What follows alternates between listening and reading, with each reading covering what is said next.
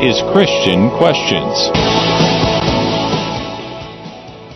Edwin Powell Hubble once said, equipped with his five senses, man explores the universe around him and calls the adventure science. Good morning, everyone, and welcome to Christian Questions Talk Radio with a Purpose with Jonathan and Rick. This isn't your typical Christian commentary. We love talking with our audience, and we promise never talk at you like so many talk shows do today. This is a conversation about biblical topics as we look at them from a different perspective. And Rick, that perspective is based on godly principles, family values, honest dialogue, all in a politically free zone. Jonathan, the best part is this we talk and you listen, and then you talk and we listen. You can contact us at our website, ChristianQuestions.com. I'm Rick. And I'm Jonathan. And folks, we're truly glad you've chosen to spend some time with us here on this fine Sunday morning. Jonathan, good morning. How are you? What's happening? Good morning, Rick. Hey, uh, you're not in the studio. Where are you? We, my friend, are in sunny Florida. I'll tell you that right here, right now. Oh, no, I want to be there. uh, we're at a Bible conference in Jacksonville, Florida, and uh, I'm sitting here in the conference room uh, with uh, with Todd Alexander, our special guest for this morning. Uh, we'll get more into him. Good morning, Todd. Hey, good morning, Rick, and good morning, Jonathan. Good morning. So, Jonathan, what's the topic? What's the scripture? Let's get going. All right. Well, Rick, our question this morning is So, how does Jesus get you going? And our theme text is found in Psalms chapter 34, verse 8. Oh, taste and see that the Lord is good. How blessed is the man who takes refuge in him. Okay, you know, it's a truly amazing thing to look at the intricacy and detail with which we are created. God not only blessed us with reasoning minds, He gave us the ability to experience the world around us through our five senses. Each of these five senses is a full experience in itself, and putting them together can be truly remarkable. What if, what if these five physical senses were a template for pathways to spiritual learning and growth? What if we could better understand and apply the teachings of Jesus by realizing how to use spiritual sight, spiritual hearing, spiritual smell, spiritual touch, touch and spiritual taste. Spiritual touch, I don't know about that. anyway, folks, stay with us. This should be pretty fascinating. And, and Jonathan, to get this uh, started today, uh, this is a very unusual topic, and I'm going to tell you right off the bat, this is something I would have never thought of on my own. I understand. So only Todd would think of something like this. Only Todd would think of something like this. So we have with us Todd Alexander. Todd, good morning again. You have been with us before. Yes, I have a couple of times in the past. Thank you very much. And where are you from? What do you do? I'm from Columbus, Ohio. Mm-hmm. I'm an advertising agency salesperson, and actually that vocation is where I came up with the idea because my job is to establish retail environments inside a store that actually touch the senses of the customers that come through the door. Okay, all right. So, and now you are a, a minister. I'm a minister. I I minister all over the world. I've been. I was in Brazil last week for a week. I was in China. We're doing some very fun work in China. And we're, you were in China. Yeah, uh, doing doing gospel work in China. Yeah, it, it, we were followed by the secret police. It was a lot of fun. a lot of fun being followed by the secret police. Yeah, folks, you got to understand. Todd thinks everything is fun.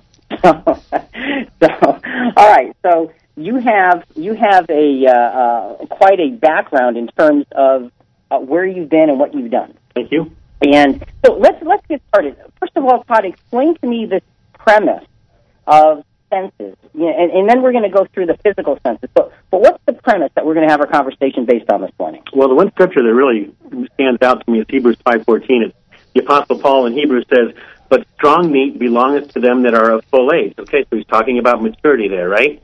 And then he goes on to explain. He says, "Even those who by reason of youth have their senses exercised to discern both good and evil." So he's speaking about spiritual senses here. He says that a mature faith is one that exercises spiritual senses to make the, to parse the difference between good and evil. So it, he's, he's using the senses as a metaphor of something bigger.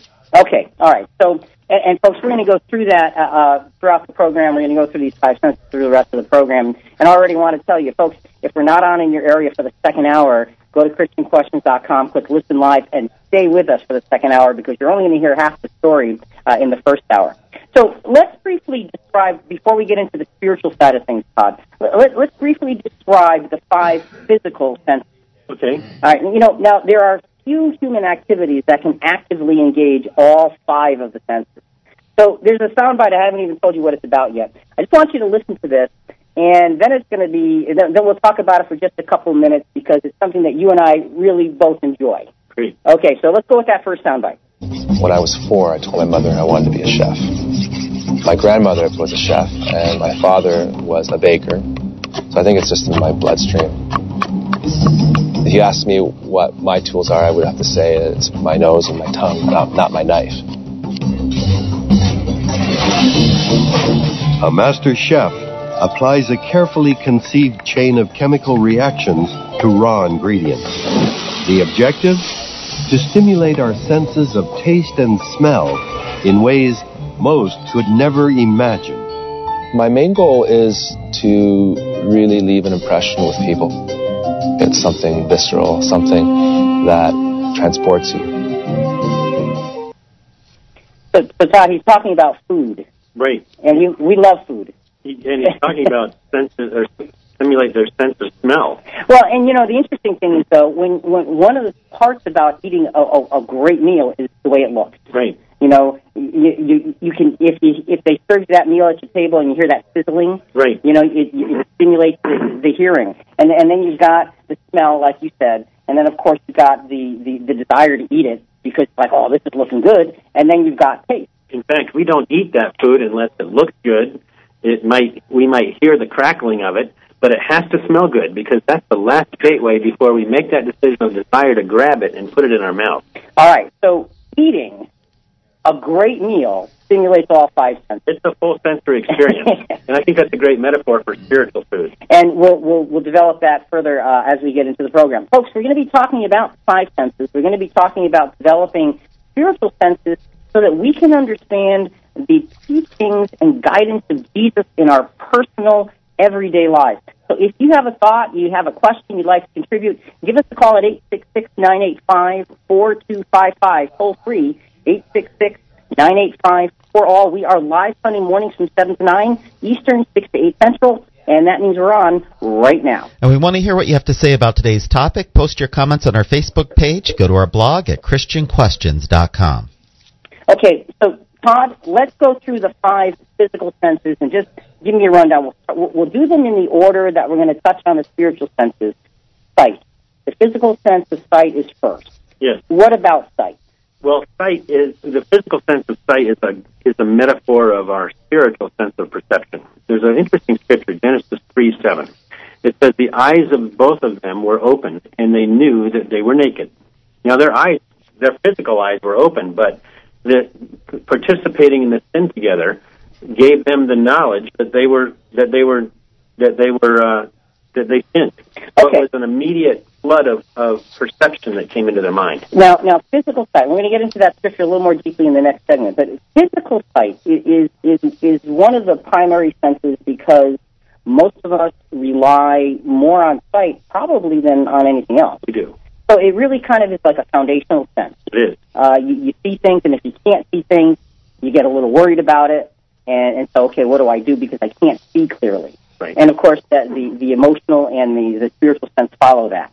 Okay, hearing, Hearing is physical hearing. hearing is one of the most important senses because if you cannot hear, then you are taken out of the realm of human relationships. Oh, okay. Sight. It, it, in fact, most people can easily do be be blinded instead of deaf.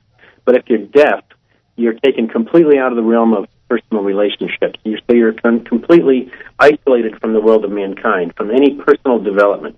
And you know that's the interesting thing about the story of Helen Keller Oh, is she was blind and she could not hear, Right. And it took an amazing amount of effort to help her engage in human relations. and in fact, that's a great metaphor. I'm glad you brought that story up because the world of mankind is blind and they're they're they, they're deaf to God. Oh, you're right. You're right. And again, we're going to develop that as we go a little further. Now, let, let's continue just going down the road of the actually the, the physical senses. You know, the other thing about hearing, Todd, is hearing happens all the time. Mhm. Whether you're awake, you're asleep, whether you think about it or not. Even in the womb. That's right. That's right. The baby can actually understand that it, it, its parents' voices in not the words, but that they love them and that there's safety. And there's some great stories about that. So hearing is such a basis for our, our lives. What does it mean spiritually? Stay tuned. We'll get to that. Okay? So we've got sight and hearing sort of as a sight of the main foundation. Yep. Then you're saying hearing is going to be the second level. Yeah, would you like to look at a couple more scriptures on, on sight, or do you want to go to hearing? Uh, no, we're gonna we're gonna we're gonna just go through the physical senses first. Okay. Okay. The the sense of smell. Now, again, you've already alluded a lot to the sense of smell, but the, one of the things about smell that that immediately comes to my mind is again, it's another one of those 24 hour, seven day a week senses. yes. You oh, um, um, unless you've got a bad cold, you're always smelling. The neat thing about smell is that um, all of the senses go through the, the thalamus and through the neocortex in the human brain. I don't even know what that means. Well, the neocortex is what makes us human. And the neocortex is actually also called our lying brain because the neocortex is actually actually processes the information we receive from our senses. But smell is different. Smell goes right to the limbic system. And the limbic system is it controls our body language, which we cannot control. We cannot manufacture body language, and it also can, uh, is where our fight or flight or freeze mentality comes from. So, smell is it has a direct link to our limbic system, and it bypasses the thalamus and the neocortex. So that's why when we make, if we see something that looks right, if we hear something that looks right, but it doesn't smell right, we don't do it because it doesn't smell right. That's interesting. And, and, and folks, you can just see that the lessons for spirituality is piling up here as, as, as we go through just this basic introduction in this segment. Okay, so we've got sight, we've got hearing, we've got smell. Touch. Yeah, touch is when we reach out and touch something. We we reach out and, and we desire it. We we grab hold of it. We grab the bull by the horns. And what does that mean? That's a metaphor that we use. Right. And it means that Yeah, but who wants to do that anyway? I mean, you think- about some metaphors, you say, who thought of that? I, I, no, it's actually in, all of these metaphors are in the scriptures, but they're also embedded in our culture. It's our cultural thing. In fact, you can watch movies and you can see the metaphors being used actively and in, in visuals. But but reaching out and touching something, reaching out and grabbing something means that we're making a physical ne- connection with it. And the interesting thing about touch is that that sense activates all of our, it heightens all of our other senses and brings it into a beautiful harmony, uh, a symphony, if you will. So, so you're kind of. It, it sounds like the way you're describing the senses from a physical standpoint. And folks, again, we're not getting into the spiritual part yet. That's next segment. But you're you're building toward a crescendo here. It's, it's like you've got the, the foundation, and you're building layer upon layer. Rick, we're fearfully and wonderfully made, and God created us so that we could. He, he created us for His enjoyment, and and that's that's the scripture in Revelation. And you know what? He's enjoying us if we properly serve Him. And the way to properly serve him is to understand how to, to do that, and that's what this is about. So, so the last physical sense then is taste. Yes, taste is points to the spiritual sense of experience or participation. When we say, you know what, that just doesn't taste right, that means that we had an experience and it doesn't work with our spiritual senses. Taste is the last gateway of uh, in our in our physical senses uh, participating in something, and it is the last gateway in our spiritual sense of experience with God. And you know, another interesting thing about taste that I think about is newborn babies have Oh. to taste everything. Oh yeah, and you know what? Touch is so important for newborn News babies. Talk 980 WF. Taste is where they get their nourishment. right, right. So, so you've got the, the five basic senses. You're building one on top of the other. Now, so, so God built us that way. You said we're fearfully and wonderfully made. Jonathan, let's very quickly go to Scripture. 1 Corinthians 12, 12 to 13. For even as the body is one, and yet has many members, and all the members of the body, though they are many, are one body, so also is Christ. For by one Spirit we were all baptized into one body, whether Jews or Greeks, whether slaves or free, and we were all made to drink of one Spirit. So, Todd, if the body is such a powerful picture of our co-laboring as Christians, what might the five senses then represent? Um, say that question again. So, so, so if the body is such a powerful picture of our co-laboring as Christians, Right. the body of Christ Oh. has to work together. Oh, the Apostle Paul used the metaphor of the spiritual body, and and the, the the spiritual body has to work together. Some of us have the gift of smelling. Some of us have have the gift gift of knowledge. Some of the us have the gift of understanding. And guess what? We need to go tell other people about it. That's why Jesus sent Ananias to the Apostle Paul. Okay. All right. We got it. Jonathan, as we wrap up this segment, folks, what we're doing now is we're going to be focusing on the actual physical sense and what it means spiritually and what we're supposed to do with all of that. This is Christian Questions. I'm Jonathan here with Rick with our special guest Todd Alexander, and our subject is So, how does Jesus get you going? Coming up, what is the first spiritual sense and why is it the most basic? That's next.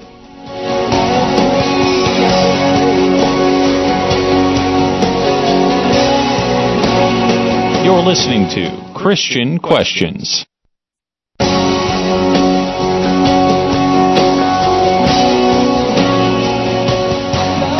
Welcome back. This is Christian Questions. I'm Jonathan here with Rick, with our special guest Todd Alexander, and our subject this morning is So, how does Jesus get you going? To be a part of our program, call toll free 866 985 4255.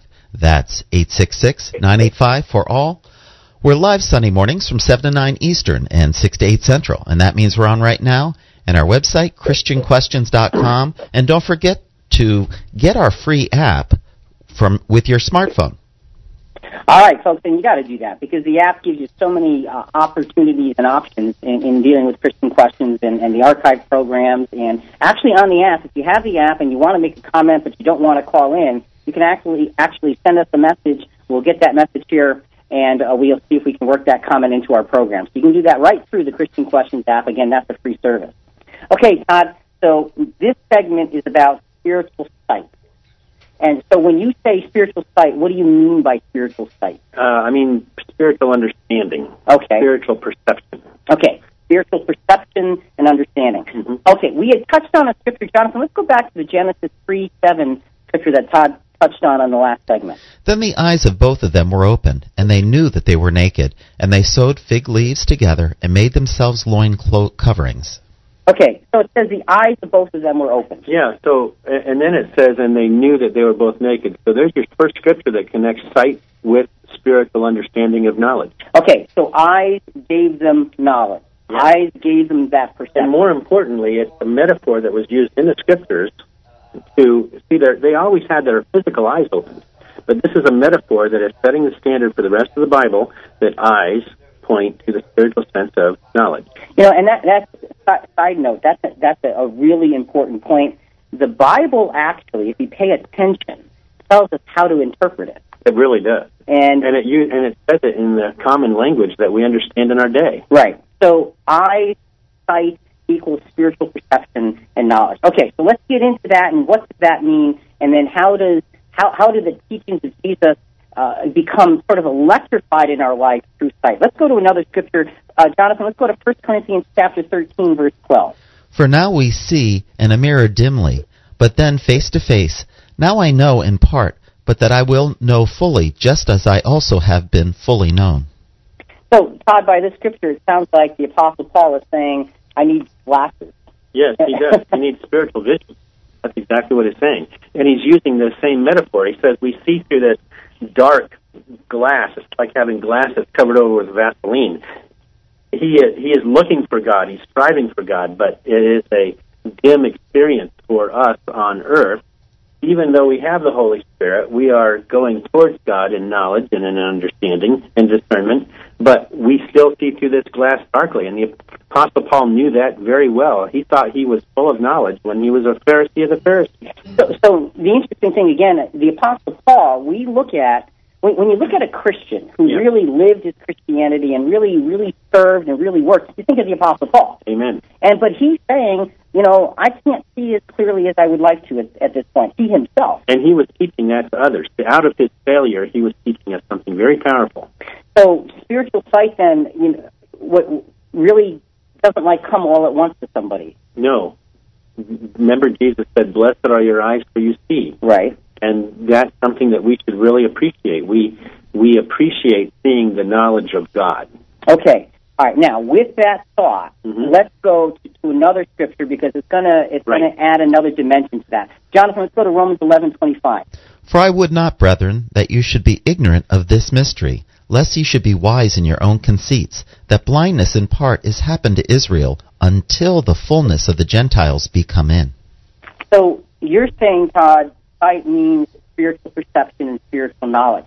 In this Roman scripture, it's talking about an inability to have spiritual perception and knowledge through blindness. Amen. And, and Saul of Tarsus was the uh, per- personification of that. In fact, he says that the Jewish people had a zeal for God, but it was not a, according to what? Knowledge. Amen, brother. That's exactly. There, there's a zeal. Oh, it's, it's powerful. They were blind. They were spiritually blind because they didn't have the knowledge. They couldn't perceive God, and that's what Jesus was doing during his ministry. He was confronting the Pharisees for their knowledge. Okay, so that brings up an, another important point. You had talked about um, the desire, Yeah. you know, is being touched.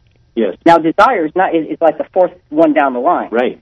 So what you're saying then is you can have a desire, but if it's not according to No. first sight, hmm then that desire can be easily off track. Amen. And and that we, and we live in a, a world that is trying to get you off track. So being, we can have desires. So folks, it's not just how you feel. It's not how you feel. And if your fir- if, if your first part of your faith is about feeling, then you need to go back and backfill it with what? With sight and with hearing and with discernment. Okay. Smell. So, so folks, I hope you're seeing how important it is to build from the ground up. So spiritual sight is, is the most important thing. And again, folks, if you have a thought you'd like to contribute, you have a question, please feel free to give us a call at 866 985 4255. Toll free, 866 985 for all. We are live Sunday mornings from 7 to 9 Eastern, 6 to 8 Central, and that means we're on right now.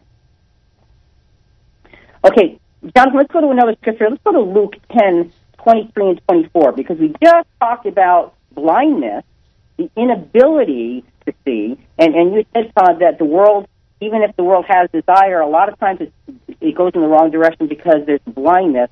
Now let's look at the other side of that. Luke 10, 23 and 24. Turning to the disciples, he said privately, Blessed are the eyes which see the things you see. For I say to you that many prophets and kings wished to see the things which you see, and did not see them, and to hear the things which you hear, and did not hear them. You know, one of the things I'm, I'm noticing, Todd, is it in many ways it's hard to separate sight and hearing in Scripture. They seem to come up together a lot. And it, mostly it's always sight before hearing. Yeah. So yeah. there's a process, uh, an inherent process to that. Okay. So go ahead. Uh, the, the thing we should understand as Christians is that we should really participate in the first advent of Jesus by reading scriptures and reading the experiences of the apostles.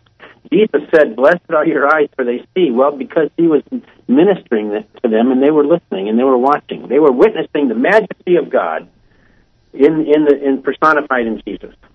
And we should participate in that by doing our due diligence and diligence in reading scriptures and praying for understanding. So in order to get somewhere, you got to know where it is you're going. You got to look for it. Yes. So, so that spiritual sight is so important. And Jesus is saying here, blessed are the eyes which see the things that you see. Right. So he's talking to his followers.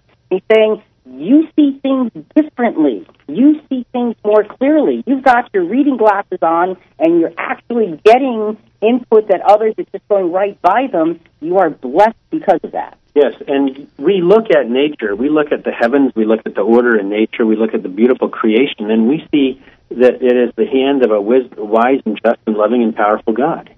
But these are the words that the apostles were hearing from Jesus. These were the experiences. They were watching him do the miracles. They were watching Jesus live the faith. Okay. And that perception is what grounded their faith. See, now, and that's another thing that didn't even dawn on me. When Jesus did miracles, you know, that miracle transformed that one individual, but everybody who saw the miracle was was given that input. Take, take the loaves and the fishes.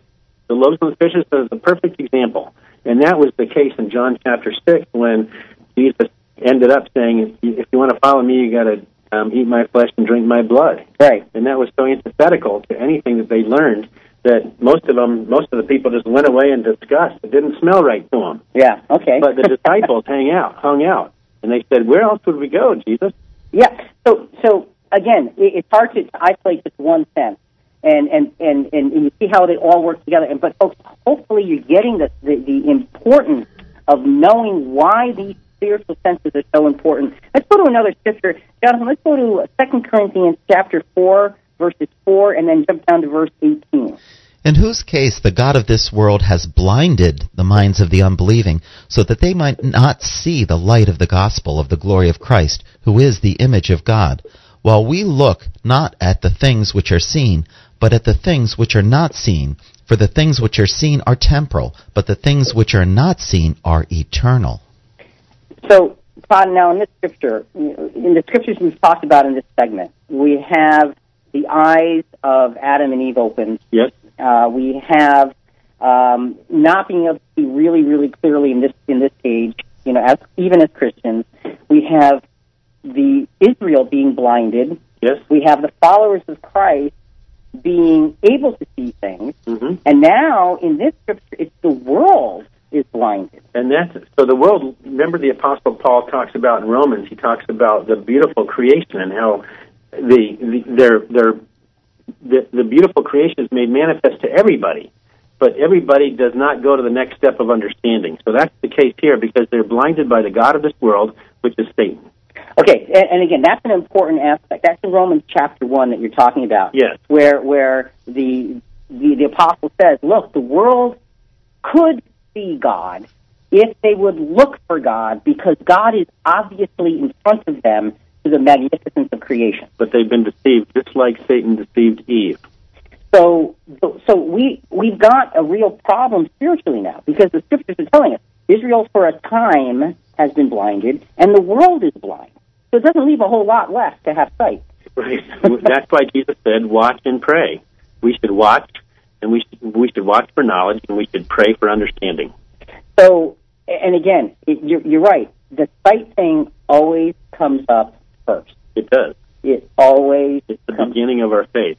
So, so now, just just a side question for you, Todd. I'm going to throw you a curveball on this. Yeah. We're on the radio. Yeah.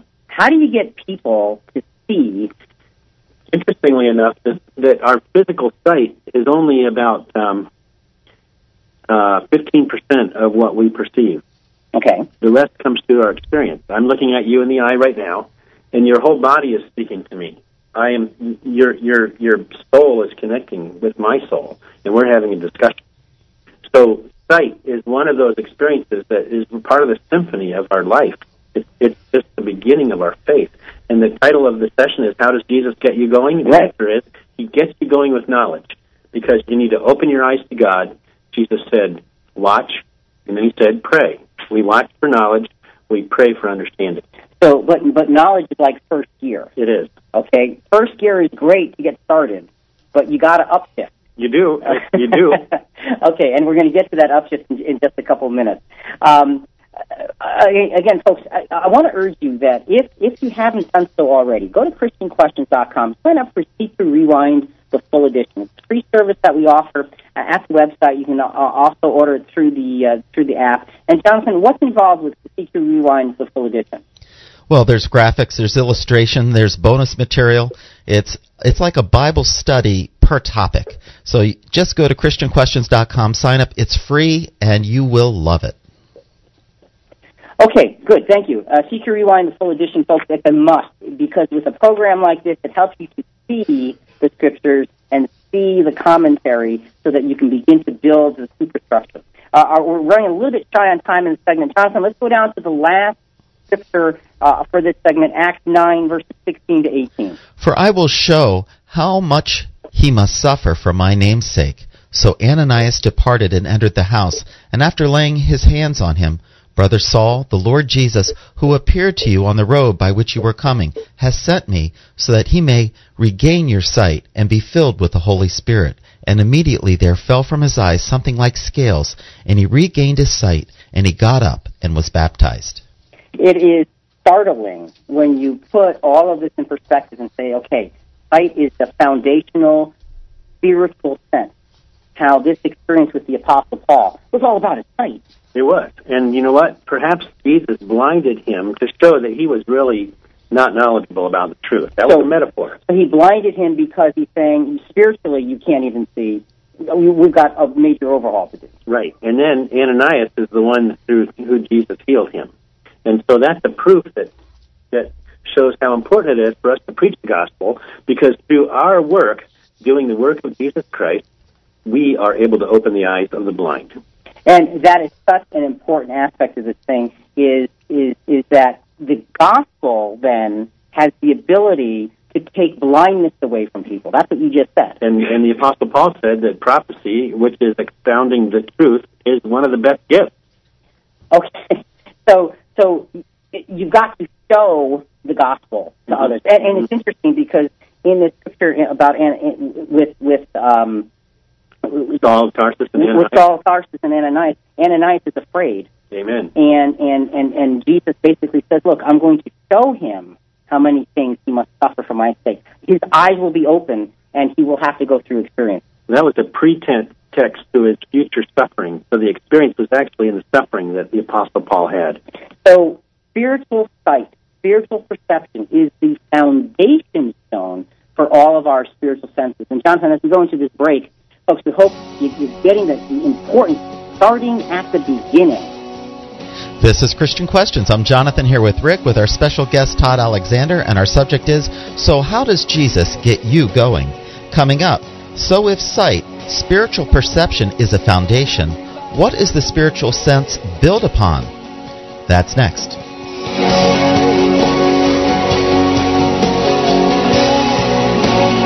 You're listening to Christian Questions.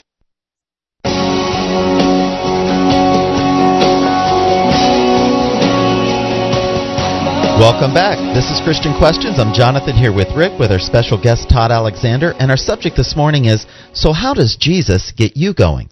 To be a part of our program, call toll free 866 985 4255. That's 866 985 for all. We're live Sunday mornings from 7 to 9 Eastern and 6 to 8 Central, and that means we're on right now. And our website, ChristianQuestions.com. And don't forget to become a Twitter follower. To learn about upcoming programs and new updates posted, go to our website, ChristianQuestions.com. All right, Jonathan, thank you. And uh, again, uh, I am calling in to the studio this morning from Jacksonville, Florida. I'm sitting here at a table in, the, in, a, in a conference room with uh, Todd Alexander. We are actually both uh, uh, attending a Bible conference down here in Jacksonville. And Todd, we're talking about spiritual senses, the five senses. We're going through one sense per segment of the program. Uh, we did an introduction in the first segment. In the second segment, we talked about the, the foundational spiritual sense, which is sight. Mm-hmm. And now we have to build the next step on that foundation spiritual sense, sense is hearing. What does hearing mean? Hearing means understanding. Um, Jesus pointed to that. We're going to read that scripture in a minute. But first, we, we see, we perceive the, the truth, and then we have to work to understand it. Okay. So you see it first, And then you understand and then you understand. You can't understand it really without seeing. Exactly. Okay. And the interesting thing is spiritual eyes don't have to necessarily be physical. Right. So you can still spiritually see. If if someone is, is, is physically blind, doesn't mean they don't have spiritual sight. Right. So you can spiritually see and perceive, and now you've got to spiritually hear and, and understand. And these spiritual senses, the, the, the physical senses are the gateway to the way Jesus gets us going. All right, and that's the key, folks. If you're here, look, let's be real practical here. You're a Christian, and you're looking at your life and saying, you know what? I'm just not being. I'm not just not doing what I should I don't be. feel right. Right. That's a spiritual sense. So if you don't feel right, Todd, what you're suggesting is, okay, don't work on the feeling. Go back to the basics. Amen. Go because, because feeling comes after knowledge, it comes after understanding, and it comes after discernment. Then you get that desire. If your faith lacks desire, backfill it with the first three spiritual senses sight, which is perception, hearing, which is understanding, and then smell, which is discernment. And then your desire will come after through prayer. So that's how to fix the problem of spiritual desire. Amen. That's incredible, folks. I hope you get this. Um, so, so let's let's lay out some scriptures then for for spiritual hearing. Jonathan, let's go to Matthew 13 verses 14 and 15. In their case, the prophecy of Isaiah is being fulfilled, which says, You will keep on hearing, but will not understand. You will keep on seeing, but will not perceive. For the heart of this people has become dull.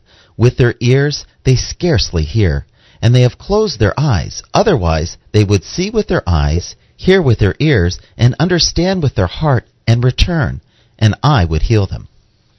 Okay, so, so Todd, this is this is Jesus.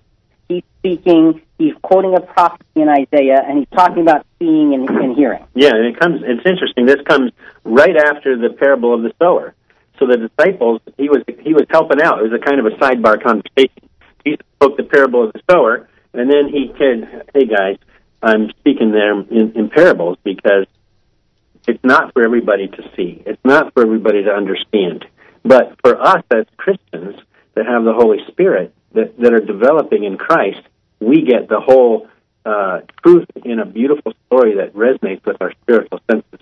Okay, so hearing has to come with seeing. Uh, understanding has to come with that knowledge and perception. Right. Okay. It's- this is one of the clearest links between hearing and understanding in the whole scriptures. Okay, and and it, and again, it's talking about eyes and seeing uh, and, and, and and and knowing, and it's talking about ears and and that understanding. I mean, Jesus is. You don't have to figure out what the label is. Jesus is telling you what the label is. Exactly. So it's, it's a it's a great way to get started. All right, let's continue to develop this. And folks, if you have a thought, if you have a question, something you'd like to contribute, we are at eight six six nine eight five four two five five. Toll free eight six six nine eight five four all. We are live Sunday mornings from seven to nine Eastern and six to eight Central, and that means we're on right now. Christian Questions, a voice of reason in a, in a world that's lost its way. Keep in touch at ChristianQuestions.com. Look, I used a sense. Touch. You're getting it there, my friend. You're getting it. This is really, Jonathan, when you think about this, this is really, really, really uh, fascinating and using a sense, it's eye opening because it helps you get how to get your spiritual life in order. Um, let's go to John eight forty three. Why do you not understand what I am saying? It is because you cannot hear my word. Okay, does that mean that they were physically not hearing him? No, it meant that they could they, they could hear, they could physically hear him, but they could not understand him. In fact, Jesus was speaking to the Pharisees here, and he, it's interesting that he, he says, "Why you, you don't understand my speech because you can't hear my word?" Well, because they didn't see God. They were physically out of tune with God so much that they didn't even get by the first test of of uh, perceiving God. Okay, now So they couldn't understand God, Jesus' words, because they were not in tune with God. So, so what you're saying, and, and, and folks, again, this is one of those great spiritual lessons, is the Pharisees were spiritually tone deaf. They were. They could not get the harmony of what the scriptures told them about Jesus. They could not see, even though it was right in front of them, the prophecies being fulfilled and the fact that Jesus had come as their Messiah. Yes. So, go ahead. They didn't. They didn't see make the link between Jesus and the fulfillment of the prophecies because they were not in tune with the suffering Jesus, which was completely spread throughout the Old Testament. You know, Right. prophecies of Isaiah. So, spiritual understanding that it's, it, so they could see the scriptures, and here's a classic. They could Physically, see, right. They could physically see them. They could see them, they could read them, they had an appreciation for them. Mhm. But when it came to understanding, they were tone deaf. They, Exactly. they couldn't put it together. And so, what we get need to learn from their failure and make sure that we can. Everybody can read the Bible, but we have to pray for understanding. We work Okay. hard to understand it. And now, especially again, folks, if you're if we're not on in your area for the next hour, please go to ChristianQuestions.com, click Listen Live, and stay with us for the next hour because we're only talking about two of the senses in the first hour, and they're the two most basic, most foundational senses for a spiritual life. Uh, but understanding is not discernment, right? Right. Understanding is just being able to understand the order of the facts that you learn through sight. Okay, say that again. Understanding is just un- knowing the order of the facts that you learn through sight. Discernment is something different. So discernment builds upon understanding, Right. and, and it's a whole different dimension. It does. Do you want me to give you a little uh, uh, teaser here? Yes. If I know that there's something rotten in my refrigerator, let's just say we have rotten chicken. We open up our, our refrigerator. That's What's the, gross. it is. but what's the first thing that hits us? No. Exactly. Yeah. So our smell is what how we discern that there's something spoiled in our refrigerator. We can we can look at it, and we we can try to hear it, but it's the smell that tells us that it's rotten. And and that smell will provoke you to action in a big, big way. It will. You need to throw out that bad food, and that's exactly how we need to treat our spiritual food. If it doesn't smell right, throw it out. Okay, so that's coming first segment next hour, folks. So again, stay with us at ChristianQuestions.com if we're not on in your area. Let's let's go to a, another scripture then, um, because we've looked at Jesus again, explaining to his his disciples. We looked at him addressing the Pharisees. Now let's, Jonathan, just let's just skip one and go down to Hebrews five, verse eleven. Concerning him, we have much to say, and it is hard to explain, since you have become dull of hearing. Okay, so the Apostle Paul, we believe, wrote the book of Hebrews. He's saying, You once had sharp ears, but now you've become dull of hearing. What, what is the Apostle Paul meaning here? They couldn't understand the facts that were presented to them because they they mixed it with their own humanistic psychology. They were too involved in their power struggle, the the hierarchy of the of the power system within the Pharisaical system, and they were depending upon mankind. They were depending upon Rome. They weren't depending upon God. So their they, over the years, their their spiritual hearing became tone deaf, just like you said. So again, there's a warning because just because you, you get to a point of being able to spiritually see and then spiritually hear, in other words, spiritually perceive and have knowledge and understand, doesn't mean you're going to stay there. Right. You can actually lose your spiritual hearing. That's what the Apostle Paul was saying. Right, and you need to close the loop. That's why it's a beginning process, and and we need to close it with experience. But we, we can't get the experience without desire, and we can't get the desire without discerning the truth. Discerning. Remember, we said that understanding was under was the ordering of the facts. Right. Discerning is understanding how those facts fit into your the context of your life. So the discernment, again, that's for the next segment, but discernment makes the understanding valuable. And the Apostle Paul knew through his failure how how bad it was to not be in touch with God. He was in fully Right. in tune with God at this point, and he was admonishing the Hebrews, his brothers, that they need to get their act together. Yeah, because he had been there. He was dull of hearing, Right. Okay. So, but he learned how to how to grow out of that. and he did. But and then he pays that off in the in verse fourteen, it, where he says that You're in Hebrews five still, right? Yeah, Hebrews five fourteen, where he says that strong meat belongeth to them that are of full age, which is a statement of maturity, even those who by reason of use have their senses exercised to discern both good and evil. So that's the goal. That's our job. Okay. All right. So so you know it's kind of interesting that the two foundational senses we have two eyes, we have two ears for the foundational senses. Like yeah, and hearing you have two, no, uh, no, you have two nostrils. Folks, you got to stay with us for the second hour. This is just fascinating stuff. I'm telling you. Um, uh, Bob, let- let's go down. We're, we're we're starting to wind down on time for this segment. I want to just go to um, Ephesians four twenty nine. Jonathan, that's right in the middle of the page there. Let no unwholesome word proceed from your mouth, but only such a word as is good for edification, according to the need of the moment, so that it will give grace to those who hear. Okay, so so Todd, we, we've talked about uh, um, you know spreading the gospel and spreading encouragement. What what is this telling us in relation to hearing the spiritual sense? Well, this is how we can be God's instrument to the hearing of others, and it only happens through our mouth. Remember what the Apostle Paul said. He said that a preacher is necessary to explain, explain things. Right.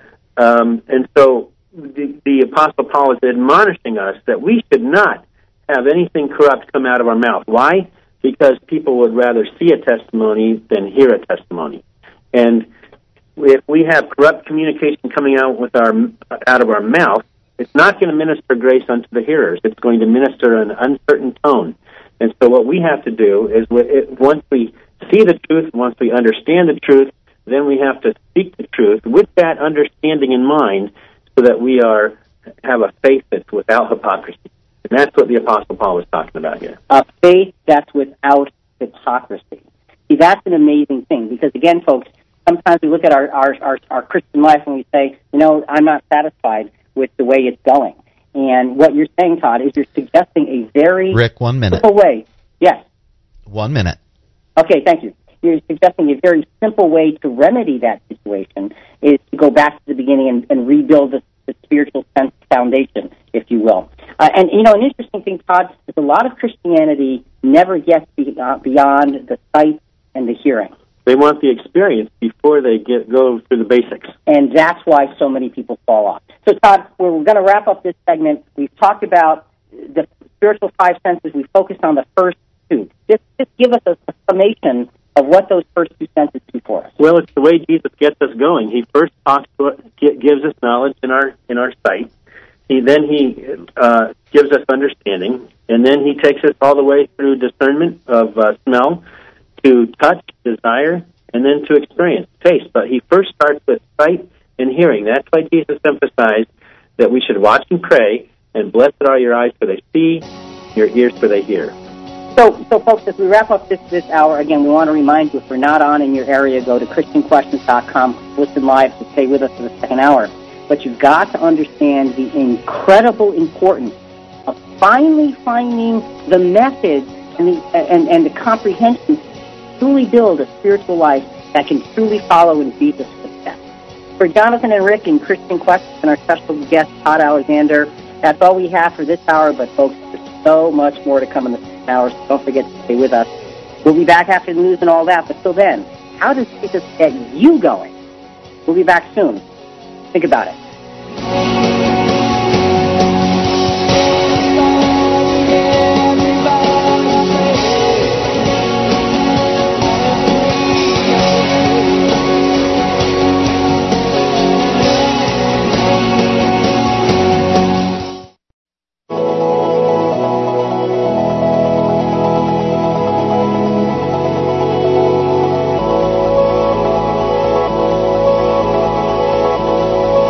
This is Christian Questions. Vladimir Nabokov once said, Nothing revives the past so completely as a smell that was once associated with it. Good morning, everyone, and welcome back to Christian Questions Talk Radio with your breakfast with Jonathan and Rick. This isn't your typical Christian commentary. We love talking with our audience, and we promise to never talk at you like so many talk shows do today. This is a conversation about biblical topics as we look at them from a different perspective. And Jonathan, what is that topic we have on the table this morning? Well, Rick, our question is so how does Jesus get you going? And our theme text is found in Psalms chapter 34, verse 8. Oh, taste and see that the Lord is good. How blessed is the man who takes refuge in him. So, and uh, we have with us uh, this morning, uh, I am actually in Jacksonville, Florida, calling into the studio, and sitting here with me is our special guest, Todd Alexander. Todd, thanks again for being with us. Thanks, Vic. This is really invigorating for me. And uh, we got through one hour. We've got one more to go. We're having a lot of fun. This is an incredible thing. So, so Todd, you're, we're talking about senses, the five physical senses, and you're saying your premise is that these five physical senses show us how to build a strong, foundationally sound spiritual life. Yes, and it's actually the way that God and Jesus attract us to the faith. They build up a foundation of knowledge, and then they give us understanding, and then they give us discernment, and then from that we have desire. Okay. After that, we come into the experience of our faith. All right, and and and one of the key, the key things we spent the first hour really talking about sight and hearing, perception. Sight is perception, and hearing is understanding. There's a process. It begins with sight, and then it, the second step of our faith is understanding. So, if your spiritual experience is not going well, what you're saying is, Dr. Todd says. well, then you need to go back to the basics. The experience is actually the fifth stop. It's the last stop in our faith. If, if then we we have to go back and look at our desire to see, look at the road signs to see where we might have fallen off the road, and then go back to uh, dis- our discernment of the truth. But what we really need to do is lay that foundation so that we are no longer babes in Christ. We need to get past the milk and to go further. But if we skip the milk, we're going to have a bad experience. And that's such an important thing. So you have to have spiritual perception and spiritual understanding. Uh, let's now start talking about spiritual smell. And, you know, when you think about spirituality, you don't normally think about smell. No, you don't. It just doesn't sound like, well, what do you mean? Spiritual? What do you smell things spiritually? Like, what's up with that? Well, it's the, it's it's the, it's the one sense that actually bypasses our neocortex and goes straight to our limbic brain system. It's a very powerful sense. It's one of our last defenses of our faith before we get to desire and participation. So it's a sense, a spiritual sense of being able to discern the truth because we're going to get a lot of nefarious things coming our way. Eve failed the test because the, she believed Satan the lie. Right. She didn't discern. She did not discern. And that's what spiritual smell is. It's discernment. It's the last step before desire and experience. Okay, so let's spend this, this, this segment talking about spiritual discernment or smell. Jonathan, let's get started with Ephesians chapter 5, verse 2. And walk in love, just as Christ also loved you and gave himself up for us, an offering and a sacrifice to God as a fragrant aroma.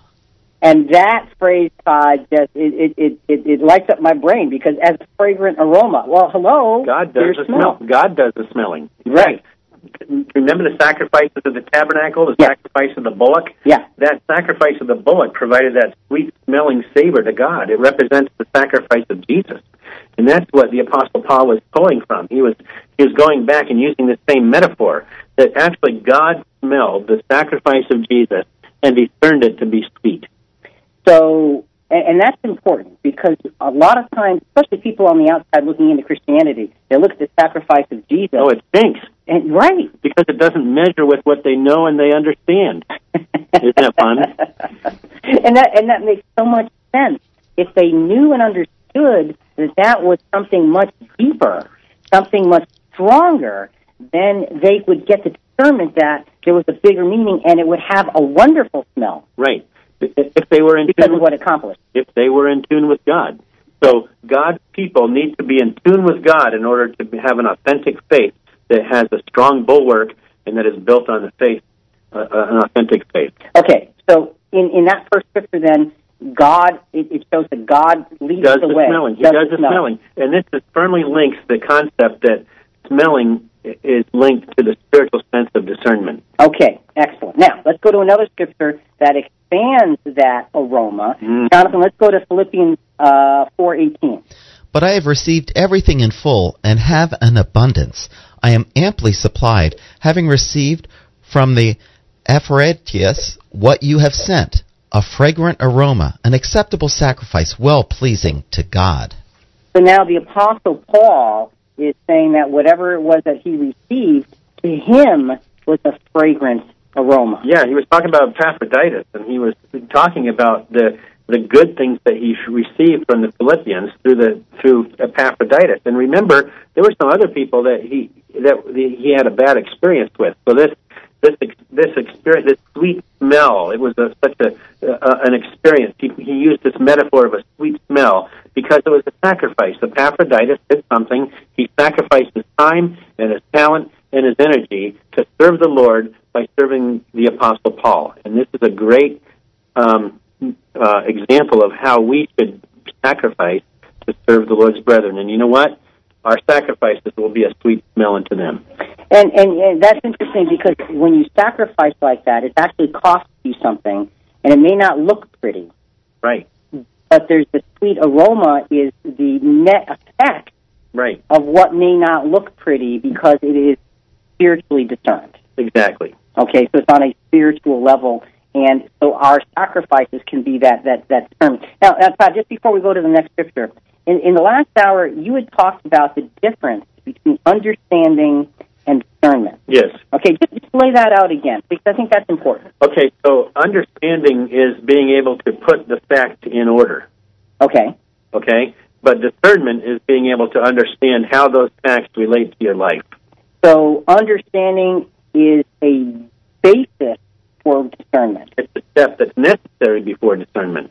So if you try to discern without the understanding, you're not going to put the, the right things in order. You'll make the wrong decision. Okay, plain and simple. Yes. Okay. Folks, if you have a thought, it is 866 985 4255, toll free, 866 985 for all. We are live Sunday mornings from 7 to 9 Eastern, 6 to 8 Central, and that means we're on right now. Out from the dark ages and into the light of today, join us 24 7 at ChristianQuestions.com. Todd, let, let's go to another scripture in terms of this, this discernment, because this is such a key. You know, it, it's interesting because there's five senses. This is the one that's right in the middle. Your nose is right in the middle of your face. Yes. so I I mean, just all of these things just seem to to, to fit fit together. Uh, Second Corinthians two fourteen to seventeen. Jonathan, let's go to that. But thanks be to God, who always leads us in triumph in Christ, and manifests through us the sweet aroma of the knowledge of him in every place. For we are a fragrance of Christ to God among those who are being saved and among those who are perishing. To the one an aroma from death to death, to the other an aroma from life to life. And who is adequate for these things? For we are not like many, peddling the word of God, but as from sincerity, but as from God, we speak in Christ in the sight of God. There is so much in that scripture, Todd. Yeah, one Go of to the, work. one of the one of the exciting things, you know, the world looks at Jesus' sacrifice, and they don't understand why Jesus had to die. Right. So to them, it it looks like a uh, it stinks. It looks like cruelty. Yeah, amen. And so um, the Apostle Paul is showing us the contrast of how our the sacrifice of Jesus appears to those who are spiritually minded versus those who are worldly minded. And he said through this, he's implying that we need to be spiritually minded. Now he's talking about here how our sacrifice is perceived by the world of mankind. By the world of mankind, our sacrifice to God stinks because we are we are consecrated, we are dedicated to the work of Jesus on earth, which is a work of suffering. The Apostle Paul found that out, and he was relished in that experience. So, so let me just, just interrupt you here for one second because in many areas of Christianity, and we're about to step on a few toes, Yes. um, the concept of sacrifice is absolutely positively minimized. Right. And they replace it with this concept of abundance. Yes. So what you're saying is that doesn't smell right. It doesn't smell right because the abundance needs to be a spiritual strength, a spiritual connection. Abundance is never manifested in the Christian life in money, in material goods, where moth and rust doth corrupt. That is, I've known so many people that came into money easily and that went away from God. Hmm. They depended upon the world. In fact, that was the problem with the, the church through the ages. The church through the ages depended upon the kings of the earth for their strength. And look where it got them. Amen. so what we need to do is make sure that we concentrate uh, uh, on doing the will of God, and if if that leads to a life of suffering, so be it. Jesus took the yoke; it was his yoke is easy and his burden is light, and we should follow it. And and you know that idea of the, the, the gospel of, of, of prosperity and abundance is kind of alluded to in this Second Corinthians verse where it says, "For we're not like many peddling the word of God." You know, you're kind of like seeing what you can do, what you can make on the deal. That that smells rotten. It does smell rotten, but it's only because you have your senses um, exercised to know the difference between good and evil, and that's what the Apostle Paul talked to us in Hebrews five fourteen. So, in order to have your spiritual discernment, your spiritual smell on target, you have to have that spiritual sight, which is perception. Yep. You have to have spiritual hearing, which is understanding. Yep. You got to read the word. You've got to put the word in order, and then discernment can kick into into place. and that smell goes straight to the limbic system. Your physical sense goes straight to your limbic system, which controls your body language, which, con- which controls your fight or flight, and you have an under uh, an immediate smell or immediate discernment of the truth. That's why the sense of smell is actually the one sense that it has the most memory connected to it. You can walk into a room, let's say it's at a restaurant, and you smell those biscuits baking, and it takes you back 50 years back to your mother's kitchen. Yeah, and you're right. That that that's such a that, and it's such a a power. I've had that happen, and it's a powerful experience where you smell something and immediately you're back someplace else in your mind. So discernment is critical to the Christian. Let's, Jonathan, let's just jump down to another scripture here. Isaiah chapter three, verse twenty-four. Now it will come about that instead of sweet perfume, there will be a putrefaction. Instead of a belt, a rope. Instead of a well set hair, a plucked out scalp. Instead of fine clothes, a donning of sackcloth. And a branding instead of beauty. Todd, what's that about? That doesn't sound good at all. Well, the That smells rotten, pal. We, there are scriptures that say the eyes of the Lord are are perceiving the evil and the good, and this is one of those. He is perceiving the evil, and because of because of this and its rebellious people, he is um, it stinks in his nose. He is smelling in the congregation. There's a couple of other scriptures that we might get to. He is smelling in our life. He is discerning whether we are, are the thoughts of intents of our heart. That's why the Apostle Paul talks about that the truth is like a two-edged sword. If God smells something rotten in our life, He's going to give us the opportunity to be cut by that two-edged sword. it's going to cut to the soul and the under under soul and spirit So, but the cutting is for the purpose of getting out sin. of cutting out that which stinks. Amen. All right, folks, if you have a thought, it's 866-985-4255. We're talking about spiritual discernment shown to us in the in the sense of physical smell and how powerful and important this, this to me, Todd, this sounds like it's a very pivotal sense because it's building on the foundation of sight and the foundation of hearing, and it can get you to the next areas which are desire and experience. Yes, discernment is so important, and that's why if something doesn't smell right with our faith, what our parents are teaching us, what uh, another preacher is telling us, if it doesn't smell right, we need to go back and backfill and improve it with our knowledge and understanding. So, and you keep saying that. Go back, backfill it with knowledge and understanding. It's like a roadmap. If if we feel like we've gone off the road, or if somebody else has gone off the road, then we should go back and and start with knowledge and understanding rather than try to uh, fix it with desire or experience. So you can't, and, and that's that's that. Folks, listen, please. It's so important. You can't fix your spiritual life by just trying to have more desire. Right. By trying to experience Jesus, unless you've gone through the basics first. And P- the apostle Peter understood that because remember when Jesus, he, P- Peter during Jesus' first advent had an emotional relationship with Jesus. Right. And right. then, Right. then Jesus backfilled it with all the truth. And he said eh, later in his life, he said, "We have a more sure word of prophecy." So what was he doing with the? He was linking the prophecies of the Jesus with the experience that he had, and he was unifying his head and his heart. And that's what we need to do. We can't have desire in our heart without knowledge in our head. So, Jonathan, as we wrap up this segment, spiritual discernment, the spiritual sense of smell is critically important for Christianity. This is Christian Questions. I'm Jonathan here with Rick with our special guest Todd Alexander, and our subject is So, how does Jesus get you going? Coming up, the first three senses were all about input. To touch is all about action. What does it mean spiritually? That's next.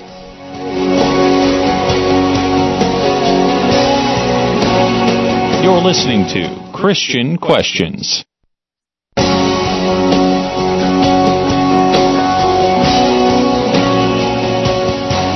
Welcome back. This is Christian Questions. I'm Jonathan here with Rick with our special guest Todd Alexander and our subject this morning, So how does Jesus get you going?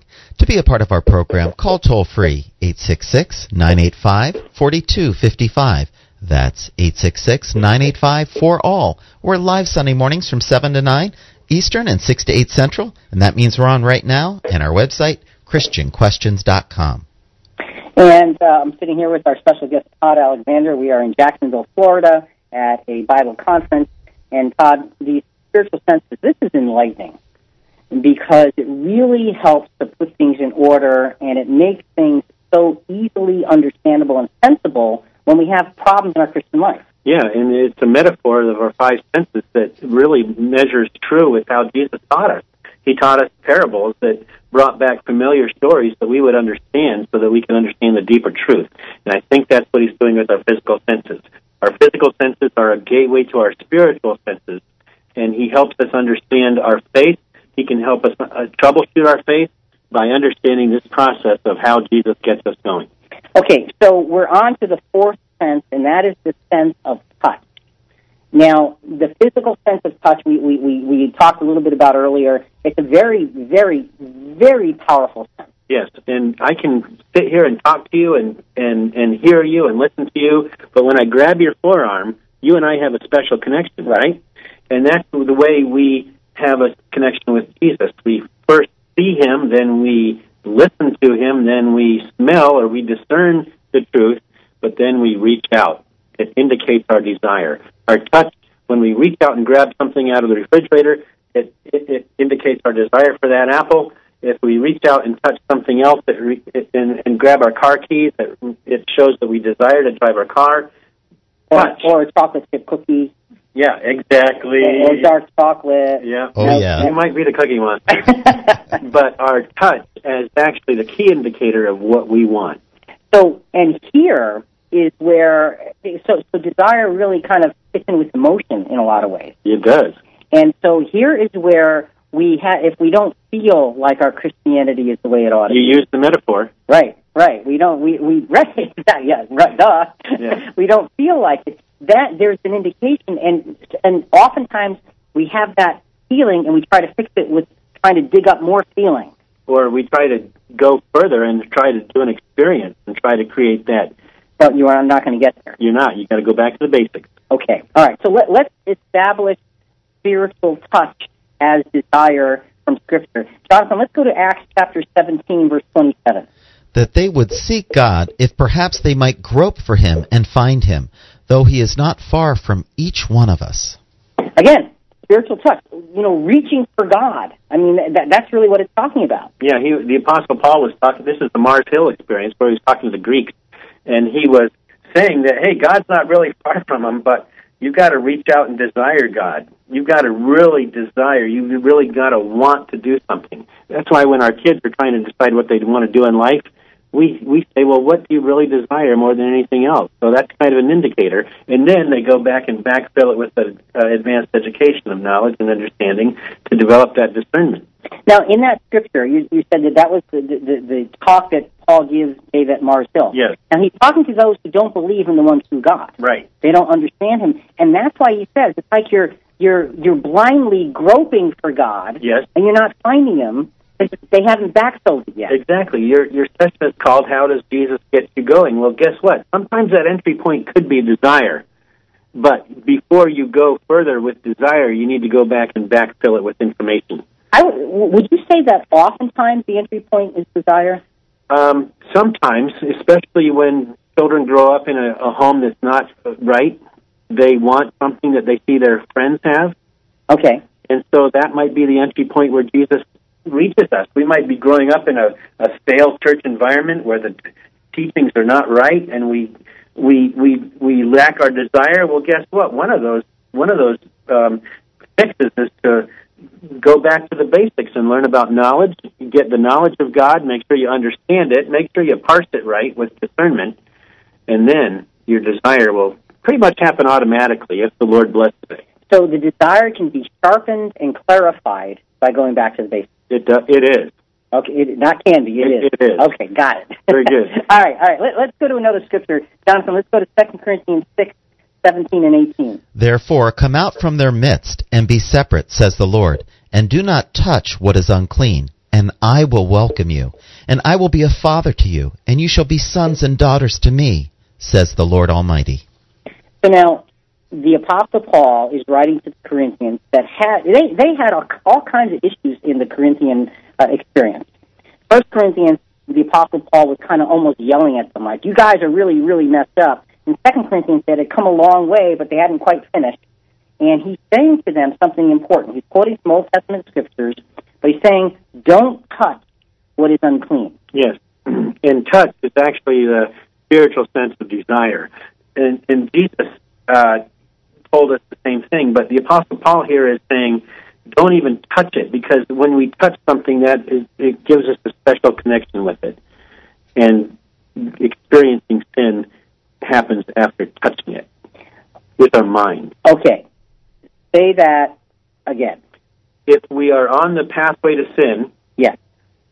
we can stop that sin at the point of touch, which is the spiritual sense of desire.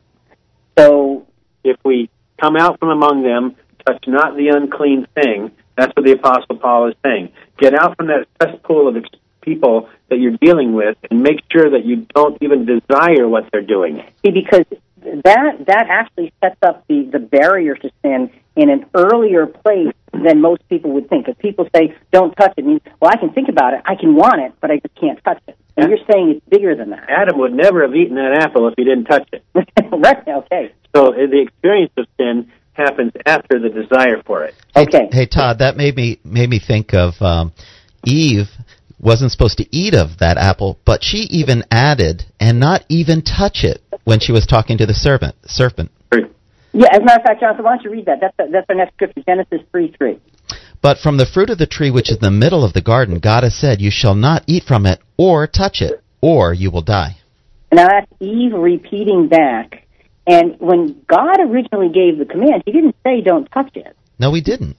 that's what Jonathan's saying. You should sort of put that in there. Yeah. Well, we don't know how many times God spoke to Adam. That's true. So it could be showing that at least she got the message, Yeah. and it could have been it could have been Adam that spoke to her, but she says God said it, so she's giving more, more information, and that's that's the big concept. Uh, and and I think that's the way sin is in our life. We shouldn't even touch it. We should not come in contact with it. We shouldn't desire it. Touch is a is a metaphor of our spiritual sense of desire. Okay. So now, how do you how do you build that spiritual sense of desire? Obviously, we keep saying you go back to the foundation and and build. But let, let's go to another scripture that that I think really helps to illustrate that. Uh, First Timothy chapter six, verses twelve and nineteen. Fight the good fight of faith. Take hold of the eternal life to which you were called, and you make made the good confession in the presence of my witnesses, storing up for themselves the treasures of a good foundation for the future, so that they may take hold of that which is life indeed. Okay, so taking hold, Todd, that's obviously touching. The neat thing about our faith, Rick, is that desire is actually a natural byproduct of a strong foundation of perceiving the knowledge, understanding the knowledge, discerning the knowledge. Because of our humanity, because of the way we are, it's just like you said at the beginning of the session, we eat food with our eyes, with our ears, with our smell, and then if it's beautifully presented, then we can't help but desire it and gobble it up. Right. And that's exactly, I think desire is like falling off a log. Sometimes it happens automatically.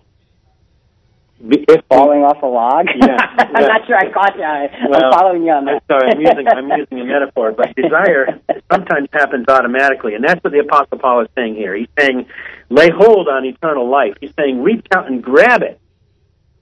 Okay, he, he's saying, lay hold on eternal life. Fight the good fight of faith, and fighting the good fight of faith is reaching out and grabbing it. It's what the apostles opted into the ministry of Jesus.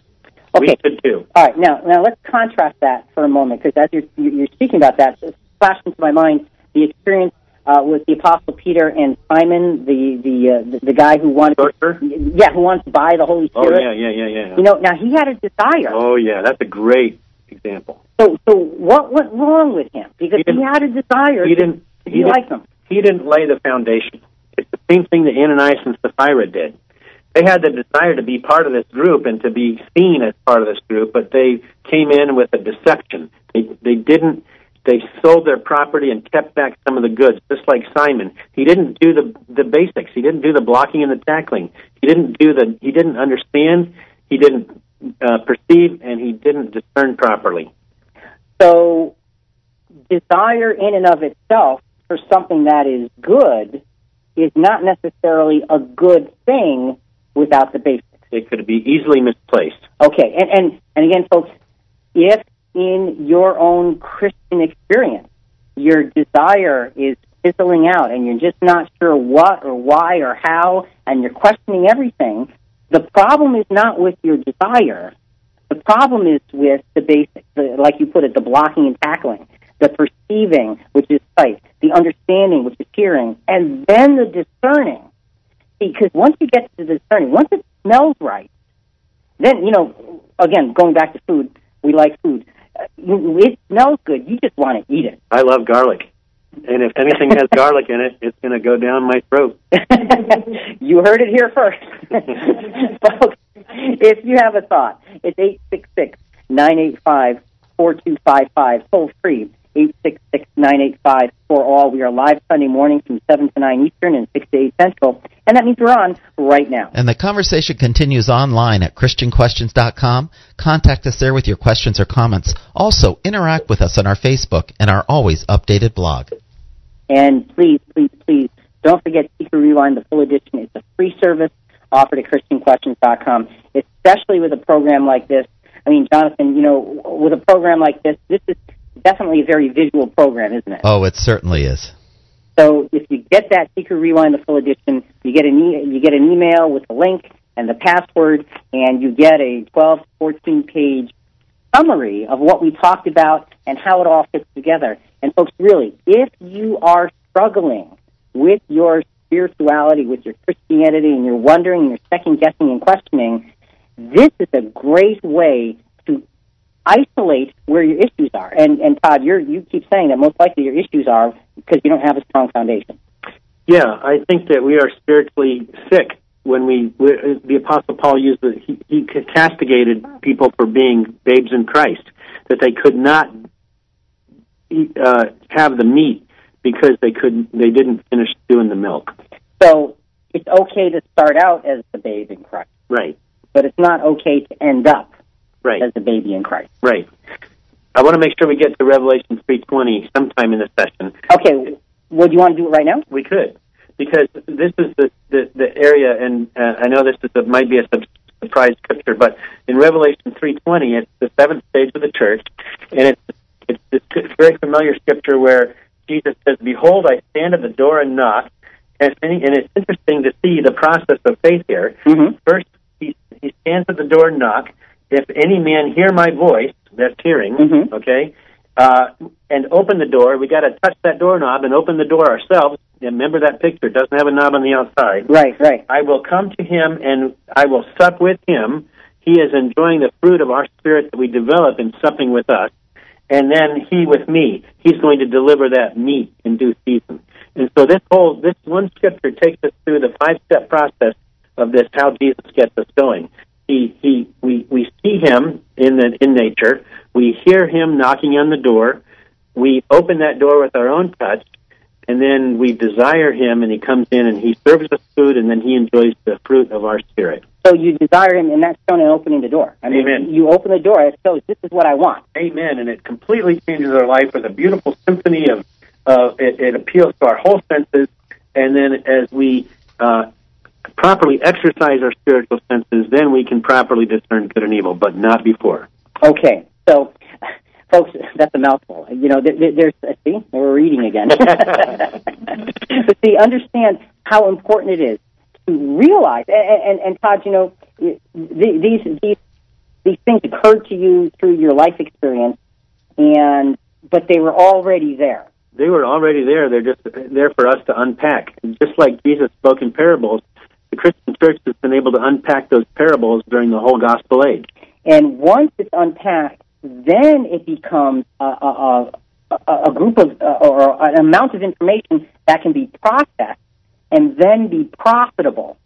And Yeah. that, see, that's the key. The whole thing here is how does this is this profitable in my everyday experience? Well, it, and it follows Jesus' pattern, the way he operated with Peter. Remember when Peter left the ministry? What did Jesus do? He went to Peter where he was. Right. And this is exactly how Jesus engages us. How does Jesus get us going? Well, first he appeals to our our, our spiritual senses of sight, which is perception, of hearing, which is understanding, and, and so forth. All right, so Jonathan, as we wrap up this segment, we've talked about four of these spiritual senses.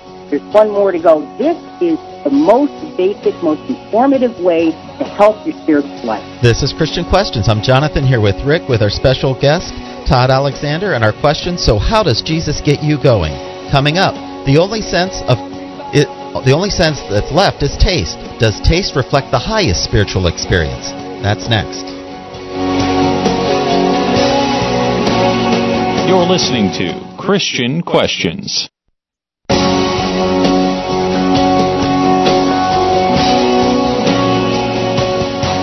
Welcome back. This is Christian Questions. I'm Jonathan here with Rick with our special guest, Todd Alexander, and our question this morning So, how does God get you going? To be a part of our program, call toll free 866 985 4255. That's 866 985 for all. We're live Sunday mornings from 7 to 9 Eastern and 6 to 8 Central. That means we're on right now. And our website, ChristianQuestions.com.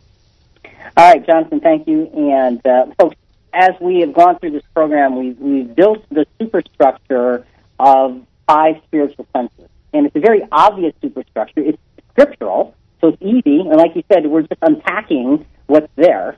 And we've talked about perception, which is sight, understanding, which is hearing, discernment, which is smell, desire, which is touch.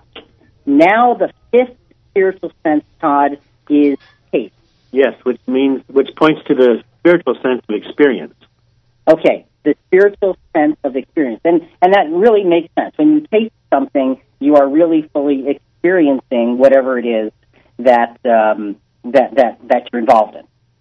So taste is experience. Let's put a scripture on the table and then let's understand how this ends up being the, the, the, the fifth sense. Let's start with Hebrews chapter 2, verse 9. But we do see him who was made for a little while lower than the angels, namely Jesus, because of the suffering of death, crowned with glory and honor, so that by the grace of God he might taste death for everyone. Now, Todd, that scripture, when you put the spiritual senses in order, suddenly when you see a scripture that uses one of the physical senses, it's like, oh, wait, wait, wait, wait, I got to really pay attention to this. So this is talking about Jesus tasting death. Yes, that was the final experience of Jesus' sacrificial ministry. He was sacrificing for the three and a half years.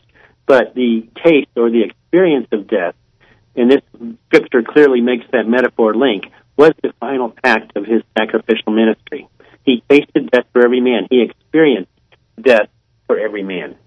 So, in order for Jesus' uh, ransom price to be complete, all five of his spiritual senses, you're saying, had to be completely, fully exercised in, in what his mission was. Yes, and then he invited us to participate in that. And it's interesting that he gave the memorial emblems of the bread and the cup when? At the very end of his ministry. And this is so powerful because at the beginning of his ministry, Jesus said, Unless you eat my flesh and drink my blood, you have nothing to do with me. And that's what he gave the apostles the opportunity to do in that upper room. That last experience, that, that to tie their ministries into Jesus, he gave them something, not only washing their feet, feet with touch, but he gave them the memorial emblems of the bread and the cup because they had closed the loop on their experience that they first heard about on the miracle of the loaves and the fishes. So that had to be at the end of the ministry. That was his last real experience with his disciples. Communion. Right. It was that common union because they were going to be bound together in his death. And he was giving them that closed loop experience that would be paid off by the Holy Spirit 50 days later. That, that would flood their memory. Remember, he said, the, the comforter will come, the comforter will come and cause you to remember all these things. Gosh, that's a, that's a powerful concept. So the question is, how does Jesus get you going? Well, he does it through your physical senses as a gateway to your spiritual senses, but he, there's a certain process, and that our experience can only be uh, had appropriately and authentically if it's first built up with the superstructure of our faith.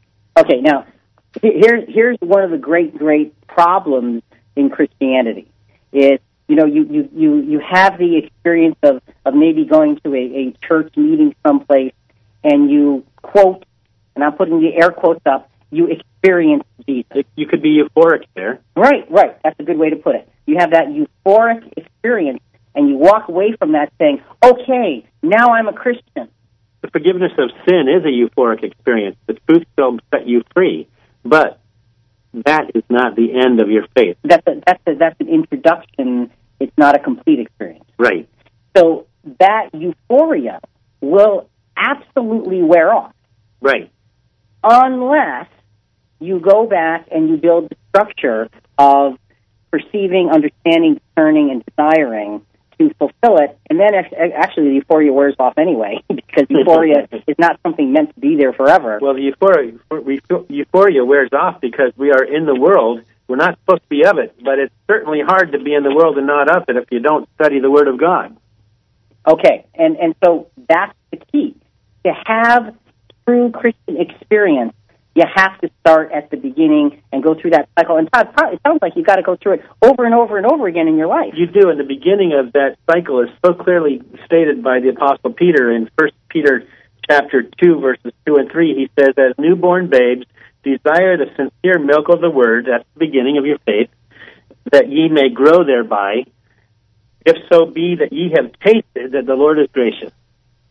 Right. So you say, how does Jesus get us going? Well, sometimes he gives us a little taste, an appetizer, but we have to go back. So that appetizer is for the purpose of going back and Of starting getting you going, Rick. Right. How does Jesus get you going? Sometimes he gives you a little appetizer, Yeah. but you better go back and get the foundation. Otherwise, it was just a nice little appetizer, Amen. and it goes away, and you forget about That's it. that's the, that's that's what Jesus did with miracles. He let the people taste of the salvation of the kingdom of God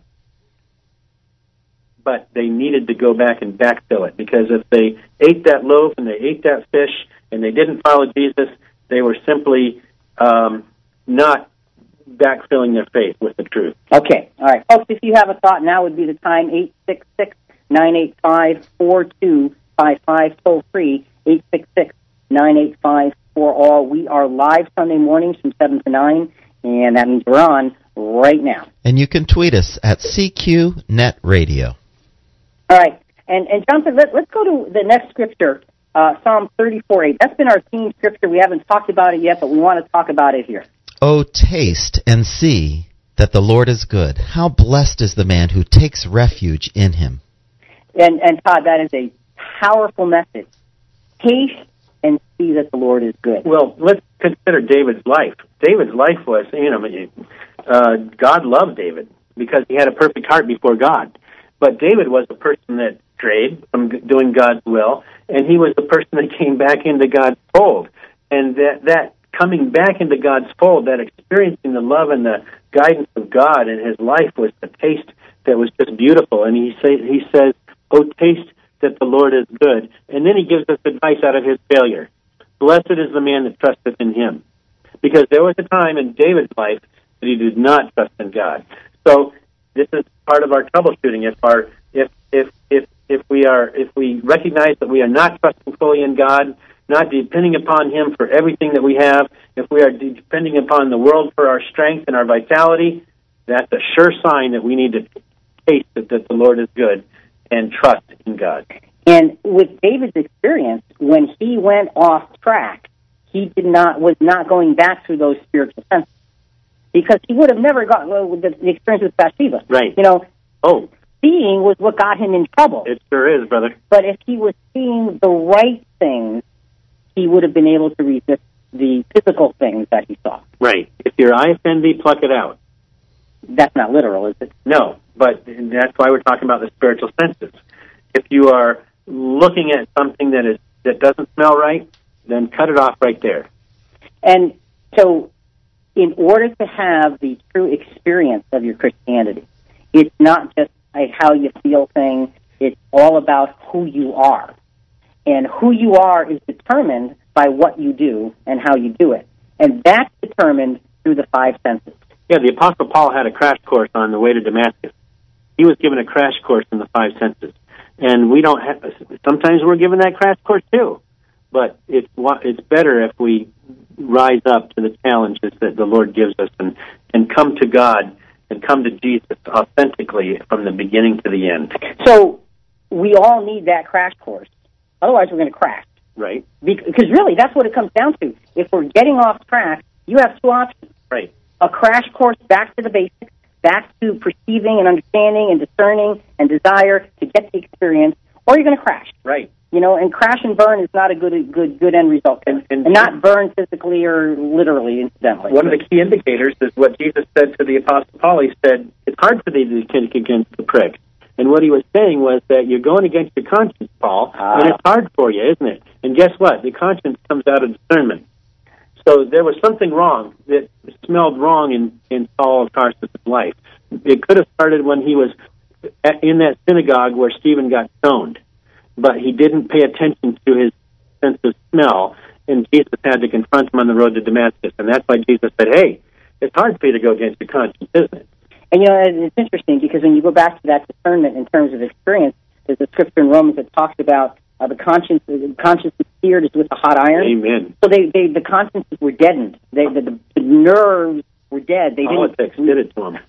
And and and so we can get stuck in that. We can.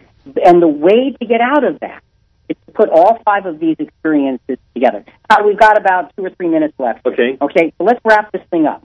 What have we learned? Why is it important that we know it? And how can understanding these five spiritual uh, senses change our Christian life? Well, it's important to understand the anatomy of how Jesus gets us going, that there's actually a process involved. And it helps us troubleshoot if we see that we're lacking in one area, we should go back to the basics. The process goes like this. First, Jesus uh, shows us the truth. Okay, we see the beautiful God's handiwork in nature, and then we hear the truth through our spiritual sense of understanding by reading the Word of God. God speaks to us through His Bible. Then we determine that, that it is the truth by measuring it against our sense of smell. That we look at the Word of God as being a just and loving plan, and it measures with a wise and just and loving and powerful God. You know, and, and just want to interrupt you for one second. That sense of smell, that's such a pivot point. It is. Because if we've got the first two, then that sense of smell can really forcefully drive us forward to the next two. And which is desire. The next step is desire. And when we discern something to be true and we come to, we lean back in our chair and say, "Oh my gosh, God and Jesus are coming into my life. I get the forgiveness of my sins. I can wash my my my sin away in this this metaphor of baptism, and then we experience it through the the the the um, uh, adoption through the Holy Spirit after we give our life as a living sacrifice, just like the Apostle Paul stated in Romans 12, and be transformed by the renewing of your mind. What we've learned today is that there is an engagement of our faith with Jesus. There's a process of it. So it, we help see the anatomy of it. Um, why is it important that we know it? Well, it's important because uh, we may, we need to make sure that we don't try to short circuit the process and have the experience or the desire before we have the basics. The Apostle Paul warned us about not being newborn babes in the milk of the Word. And how can they change our Christian life?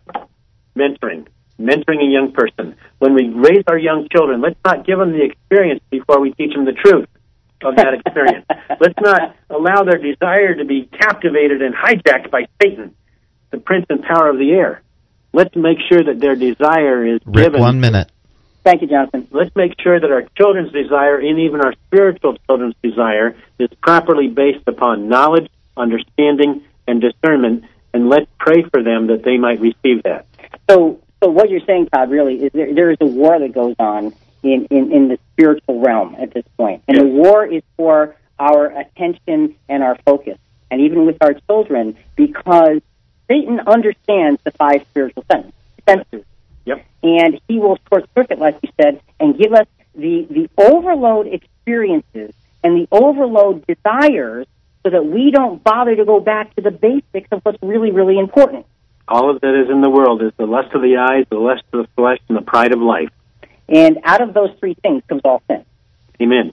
So that is the battle. And so, folks, as we begin to wrap up this program, Todd, I want to really, really thank you for being with us today. It's been a great pleasure for me. It is. It, it, it tastes good. It smells right. I mean, I don't know what else to tell you. Folks, understand how important it is to put these things in order, to realize that our perception, our understanding, our discernment and desire and experience are all together related so that our Christian life can be one of not euphoria, no, no, no, but one of sacrificial walking in the footsteps of Jesus, because that's what Jesus himself did.